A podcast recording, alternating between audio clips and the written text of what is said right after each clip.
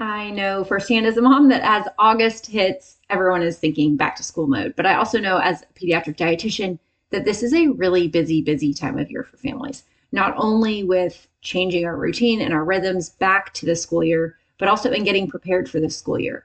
And so last year I did a series of episodes talking about some of my favorite lunch packing supplies, again, as a mom, but also through the lens of being a pediatric dietitian where I have access and I have personally sampled so many more lunch packing supplies than the average mom.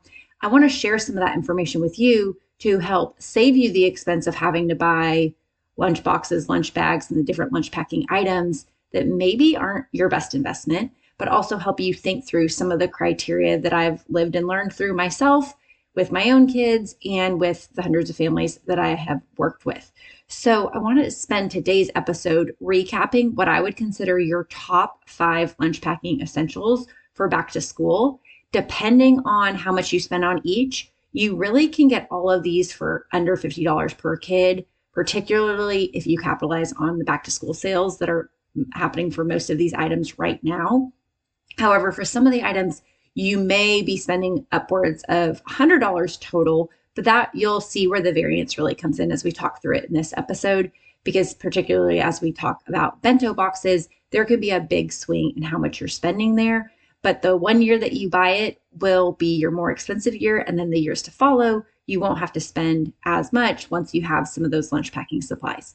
So I'll get into the ins and outs of this and share with you some of the things that we've bought once and used year after year, and some of the things that we find ourselves replacing more often. But I want to go ahead and recap that so you know the top five things that I would prioritize investing in this school year.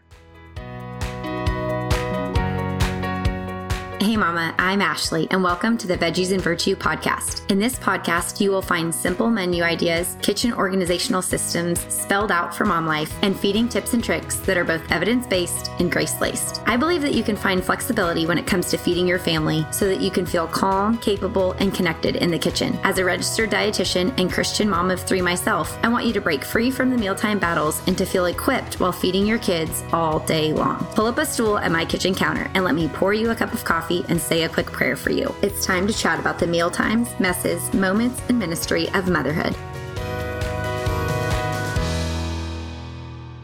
This is a unique year for us because if you've followed over on Instagram, I've shared how we're enrolling our oldest two in a university model program. So the girls will go to school two days a week and they'll be home, and I'll be homeschooling them the other three days a week. Owen will be in like a bridge pre-K program at the preschool that we've known and loved for a while this year. So it'll be a little bit of a transition in our lunch packing situation. Will this change a little bit? I'll still be packing every day for Owen, but for the girls, we'll still kind of be sorting out what that looks like. But with that, thankfully, I didn't need to buy anything this year because whether they were going to full-time school and we were packing every day, or they'll be home and we'll be eating in our kitchen other days, the nice thing is, is we have already invested in advance in so many of these things, not just as a family, but also professionally. I'm trying out all these items to help you guys make this decision a little bit simpler. So one of the things that is definitely going to help make your lunch packing life a little simpler is if you have my lunch packing printable. This is just a free printable. It's going to give you a month's worth of ideas of different fruits, vegetables, proteins, carbs, added fat, Added, A K A added fuel that you could be adding to your child's lunchbox. Now, this could be something like a bento box. This might be something that you're putting in Ziplocs. However you want to pack this up, this is going to help take some of the mental fatigue out of lunch packing. And I know for a lot of us, we may start the first week or two feeling like, okay, I got this. Lunch packing feels fresh, new. We have the energy for it. But any mom who has packed lunches in a in a school year before knows that that energy tends to wane, especially as we get week after week into the school year. So make sure that you scroll down on the show notes, you click the link for the free lunch packing printable, and you can get that download to print, post on the fridge, keep handy to help you come up with some really simple lunch packing ideas. Now, for the purposes of this episode, I'm not going to say that there is only one right way to pack a lunch, because if you're someone who typically buys more prepackaged item and tosses them in a lunch tote, if your child predominantly buys school lunches or has meals provided at, say, their daycare or preschool, or maybe you've historically used Ziplocs or a Tupperware or whatever type of container works for you at your home. If it's a system that works for you, by all means, don't feel that you need to start the school year with a new approach that might feel overwhelming. I want to share with you what I find to be the best investment, because it is something that I feel a true R O I on as the school year goes on, not only in provoking new ideas and adding variety, in minimizing food waste, in helping conserve our food budget, and just a lot of different avenues that pay out over time. But this is just something that has really worked. So I want to share with you, if I were to spend fifty to one hundred dollars per child starting from scratch, again, some of this you'll be able to keep year after year. Much of this you should be able to keep year after year. These are the items that I would be investing in for my children's lunch packing supplies. And the starting point for this is really, where is your priority, or where is your biggest expense going to be? Because no matter what your budget is, if you are looking at, say, spending fifty dollars and you maybe already have some ice packs or water bottle or some of the items that I'll mention, but you're looking for a bigger system, say like a bento box, that's going to be the biggest price point that you have to cover. So I would say start with what your priority area is. If you feel like the Tupperware or Ziplocs or whatever you're using is, is already working for you and you don't want to really consider bento boxes at this point in time, then maybe listen to the following four things that I share. But because a bento box tends to be the biggest investment a family's, a family will make in their in their child's lunch packing supplies, that's the place that I would start, because that will help kind of direct your budget accordingly. You know, you can have a stainless steel bento box in the range of like fifty dollars, or you can find some of these plastic reusable bento boxes for as low as twelve to fifteen dollars. So there's really a wide swing in the price point of the bento boxes. I'm not going to get into the nitty gritty of each and every bento box, my preferences, the pros and cons of each, which ones we use, things like that, because I've gone over that in previous episodes. If you want more info on the bento box specifically that I like, I'd encourage you to go to episode fifty-two, where I talk about some of the bento boxes that dietitians like best. And then in episode fifty-three, I talk about the bento boxes and kind of how they rate and rank from the perspective of which ones are the most kid-friendly, specifically if you have toddlers with little hands and forming fine motor skills who might need a little help, like opening up a lunchbox or items like that, those that I consider the easiest to clean, the most affordable, the most versatile, the most durable, all of those kind of factors you can find out in episode fifty-three. They're still the ones that we're going to be using and rotating through this year. But I want you to consider a bento box in general as an upfront investment, because if you're used to using Ziplocs, it's really easy to just kind of lump that in with our grocery budget. It just goes in the cart when we're at the store, and we don't really realize the added expense. And depending on where you're at with finding things that are more sustainable products, we sometimes can just overlook the waste that we're producing by packaging lunches in this type of container each and every day. So I consider a bento box to be the number one best item for lunch packing. And the, again, that's coming from eight years of experience and hundreds and hundreds and hundreds of families that I have helped, whether they have picky eaters or they want their kids to start packing their own lunches, or they need to delegate the duty to someone else, prep them the night ahead. However families may struggle or stress about lunch packing, bento boxes have been something that I find is an affordable and effective solution. So I would encourage you to prioritize the cost of that first, and definitely go listen to episodes fifty-two and fifty-three if you want more info on specifically what bento box I would recommend depending on what you are looking for. But I think having your upfront cost of what your biggest item is, and honestly where your priority is. If if you maybe have a bento box from last year, so that's not where you need to invest in this year, then your biggest cost may be in, you know, this year we're going to invest in replacing water bottles. Second, we love the Simple Modern kids water bottles. They have so many cute designs.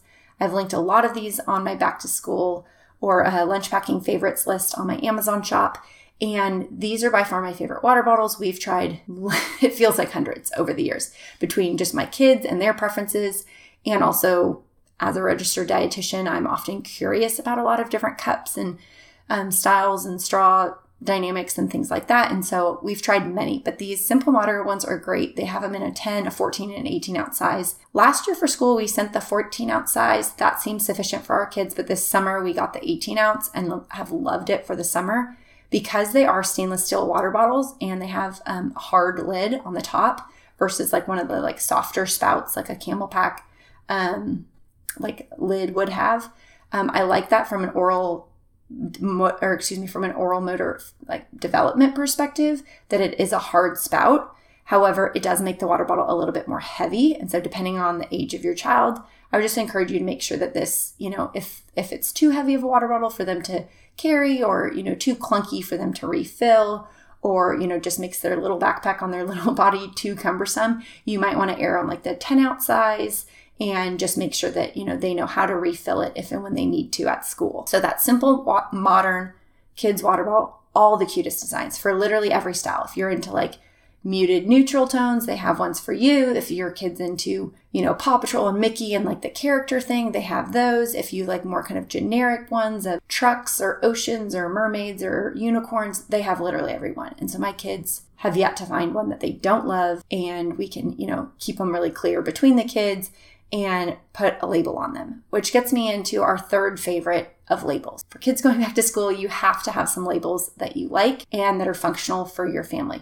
Depending on the needs of your family and how many items you have to label and things like that, you know, you may find different options. What we have used since my oldest was an infant are Mabel's Labels. I love Mabel's Labels. I've shared them multiple times over the years, and they're just one that have been tried and true for us. I know that over the last eight years, a lot of other companies have come to market since Mabel's Labels, but I really like them as a company. Um, I've had the opportunity to work with them several times, and I think they're just a phenomenal company. I think their labels are excellent. They don't, you know, wipe off in between washes or in the dishwasher. They are very, very durable. Rarely do we have to replace them. You know, you can put them on um, clothes and shoes and backpacks and other things. But for the context of this episode, they're great. They have, you know, some of the water bottle, like little rings, those little silicone rings with the kid's name on it that you can wrap around the water bottle now, or they have the more traditional labels that you can also, you know, stick on their bento box, on their lunch bag, on their water bottle, anything like that. And that is definitely one of our favorites and something that we'll be using for my kids this year as well. Mabel's Labels also often does back to school sales, so definitely check out their site. And if you want to use my coupon code, you can use Veggies, V E G G I E S, ten for ten percent off. And I also have that linked on my shop page. So you can go to veggies and virtue dot com backslash shop and scroll to the bottom and you'll see all my affiliate codes. The fourth item I think is essential for your back to school lunch packing success is the bag. Not only the lunch tote bag, but also any reusable bag that you may be choosing to use for snacks and things. So I'm going to kind of piggyback and do, if I can, a four A, four B and kind of cheat, make this my sixth most favorite.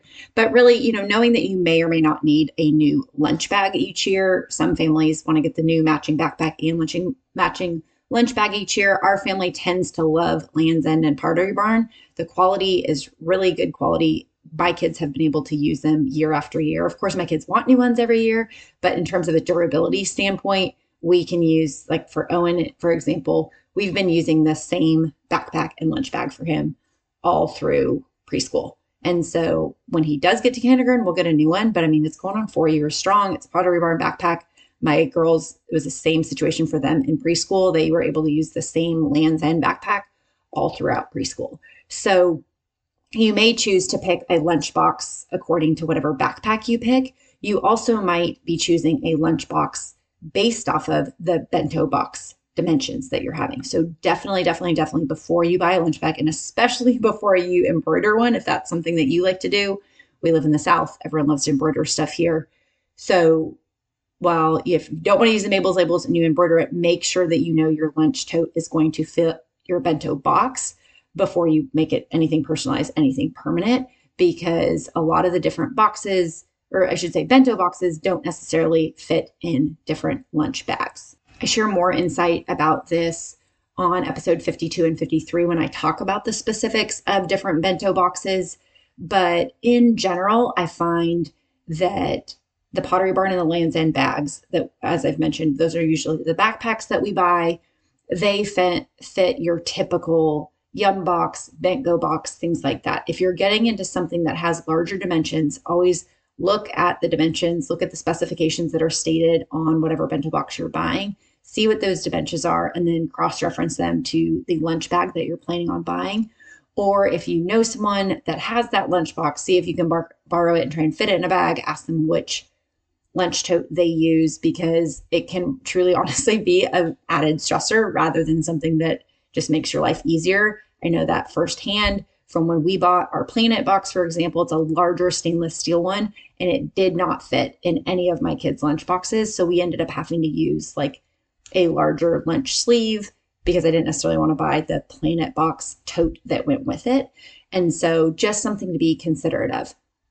If you already have a lunch tote, something I do think is money well spent is reusable bags. These can be the silicone ones like the Stasher brand I have and I share often. I really like them. I don't tend to send those ones to school with my kids just because they are a little bit more expensive, and quite honestly, I don't trust them to always come home with my kids.